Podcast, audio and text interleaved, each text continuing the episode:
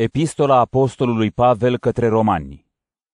Romani, capitolul 1 Pavel, rob al lui Hristos Iisus, chemat să fiu apostol, ales pentru Evanghelia lui Dumnezeu, pe care a făgăduit-o mai dinainte prin profeții săi în Sfintele Scripturi, Evanghelia despre Fiul Său, care după trup s-a născut din sămânța lui David și care după Duhul Sfințeniei prin învierea din morți, a fost rânduit Fiul lui Dumnezeu cu putere, Iisus Hristos, Domnul nostru.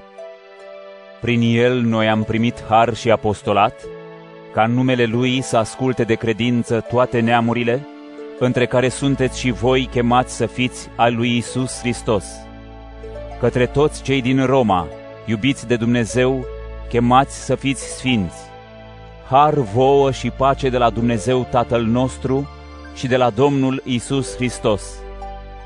Înainte de toate, îi mulțumesc Dumnezeului meu prin Iisus Hristos pentru voi toți, deoarece credința voastră este vestită în întreaga lume.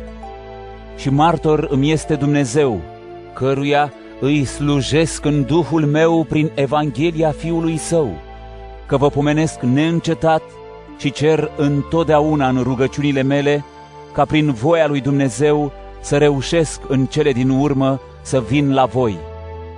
Fiindcă doresc mult să vă văd, ca să vă împărtășesc vreun dar duhovnicesc pentru întărirea voastră, sau mai degrabă să fim încurajați împreună prin credința pe care o împărtășim în comun, voi și eu.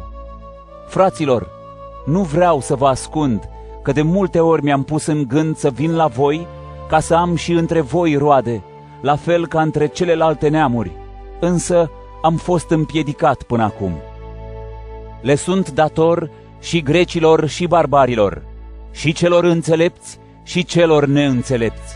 Așa că, în ceea ce mă privește, doresc să vă vestesc Evanghelia și vouă celor din Roma, căci eu nu mă rușinez de Evanghelie, pentru că ea este puterea lui Dumnezeu pentru mântuirea oricui crede, mai întâi a iudeului, dar și a grecului, fiindcă în Evanghelie se descoperă dreptatea lui Dumnezeu, din credință spre credință, după cum este scris, cel drept va fi viu prin credință, căci mânia lui Dumnezeu se descoperă din cer împotriva oricărei fără de legi și nedreptăți a oamenilor care năbușă adevărul cu nedreptatea.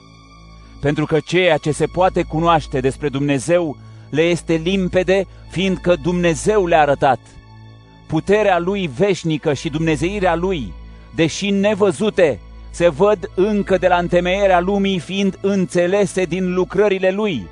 Așadar, ei nu se pot dezvinovăți, pentru că, deși l-au cunoscut pe Dumnezeu, nu l-au slăvit ca pe Dumnezeu și nici nu i-au mulțumit, ci au rătăcit în gândurile lor deșarte, iar inima lor necugetată s-a întunecat.